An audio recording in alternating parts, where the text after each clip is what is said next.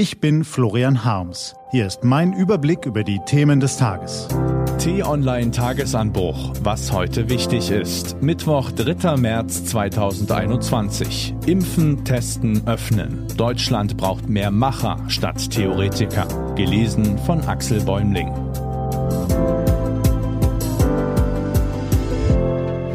Was war? Nach vier Monaten Lockdown haben viele Bürger den Ausnahmezustand satt. Sie fühlen sich eingesperrt, bevormundet, entrechtet. Die Mehrheit verlangt Lockerungen. Ein anderer, ebenfalls großer Teil sieht die Öffnungsrufe mit Sorge und fürchtet den Kontrollverlust. Schon die Hälfte der Neuinfektionen geht auf Mutationen zurück. Die Emotionen in der Bevölkerung erhöhen den Druck auf die politischen Entscheider. Und die reagieren wie so oft, wenn sie unter Druck geraten, viel reden, viel ankündigen, viel versprechen, selbst wenn sie nicht wissen, ob die Versprechen zu halten sind. Viele Bürger wenden sich genervt ab und fragen sich, warum reden die so viel, aber tun so wenig? Ja, warum eigentlich? Zwei Erklärungen liegen auf der Hand. Auf eine dritte kommt man nach einigem Nachdenken. Die erste ist einfach. Das Coronavirus ist tückisch. Es entzieht sich herkömmlichen Prozessen. Es stresst unsere staatlichen und privaten Strukturen. Und kaum wählen wir es unter Kontrolle, schlägt es uns ein Schnippchen und mutiert. Wenn wir in den zurückliegenden zwölf Monaten eines gelernt haben, dann das. Eine Pandemie lässt sich nicht mit dem üblichen politischen und organisatorischen Handwerkszeug bekämpfen.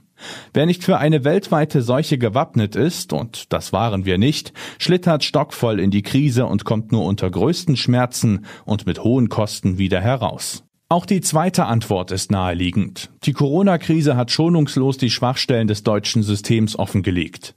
Widersprüchliche Beschlüsse aufgrund des Föderalismus, die fehlende digitale Infrastruktur, ein Gesundheitssystem, das auf Profit statt aufs Gemeinwohl optimiert wurde und eine weit verbreitete Hybris in Politik und Wirtschaft haben unsere Abwehr geschwächt.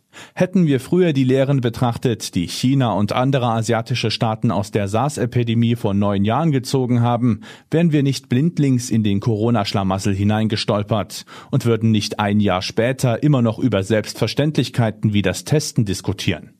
Die dritte Antwort führt uns zurück zu den politischen Akteuren, deren Krisenmanagement in diesen Tagen so viel Unzufriedenheit hervorruft. Vor dem heutigen Corona-Gipfel der Kanzlerin mit den Ministerpräsidenten sind erste Details durchgesickert, was die Damen und Herren planen. Verlängerung des Lockdowns um weitere dreieinhalb Wochen bis zum 28. März. Aber Erlaubnis von privaten Zusammenkünften des eigenen Haushalts mit einem weiteren Haushalt, jedoch auf maximal fünf Personen beschränkt, Kinder bis 14 Jahre aber nicht mitgezählt. Das Ganze aber nur, wenn die Sieben-Tage-Inzidenz nicht zu hoch steigt.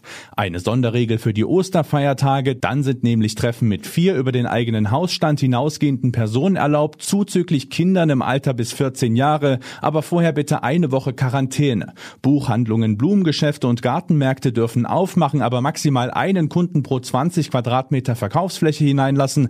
Andere Geschäfte, Museen und Zoos erst später, nämlich dann, wenn der Inzidenzwert, na, Moment, wenn der R-Wert oder, nein, pardon, äh, wie nochmal?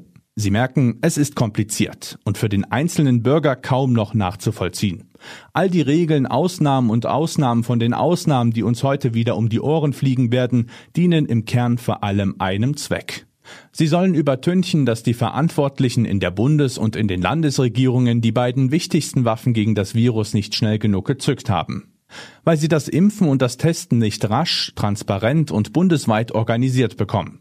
Wäre Deutschland dabei weiter, wären viele der Lockdown-Regeln nicht nötig. Würden Impfmobile durch die Landkreise düsen, dürften Hausärzte jedem x-beliebigen Patienten eine Spritze verpassen, statt auf zigtausende Impfdosen warten zu müssen, die in Lagerhallen verstauben. Würde die Impfverordnung pragmatisch angepasst, sehen wir Licht am Ende des Tunnels. Hätte der Gesundheitsminister sich schon Ende vergangenen Jahres um die flächendeckende Einführung von Schnelltests gekümmert, könnten nun viele Kinder wieder in die Schulen, Gäste in Restaurants und Kunden in Geschäfte. Es gäbe eine Perspektive.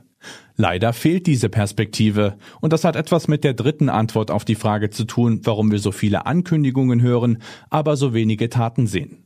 Dafür müssen wir uns anschauen, wer da in den Ministerien und Staatskanzleien eigentlich plant und entscheidet.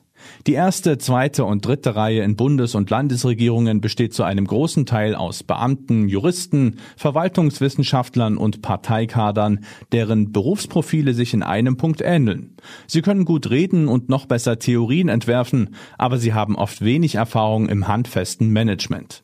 Handwerker, Facharbeiter, Ingenieure, Projektleiter und andere praktische Berufe sind in den Regierungszentralen, aber auch im Bundestag vergleichsweise wenig vertreten.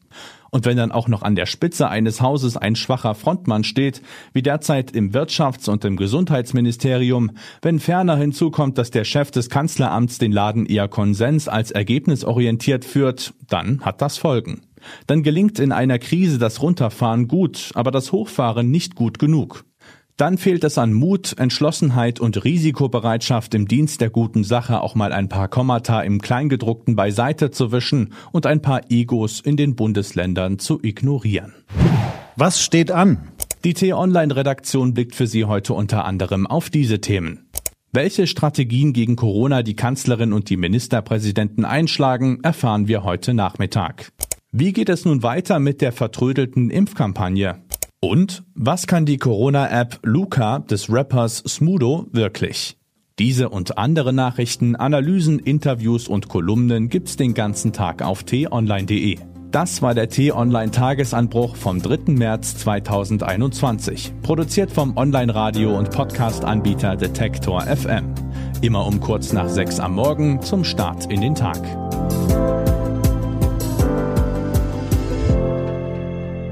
Ich wünsche Ihnen einen frohen Tag. Ihr Florian Harms.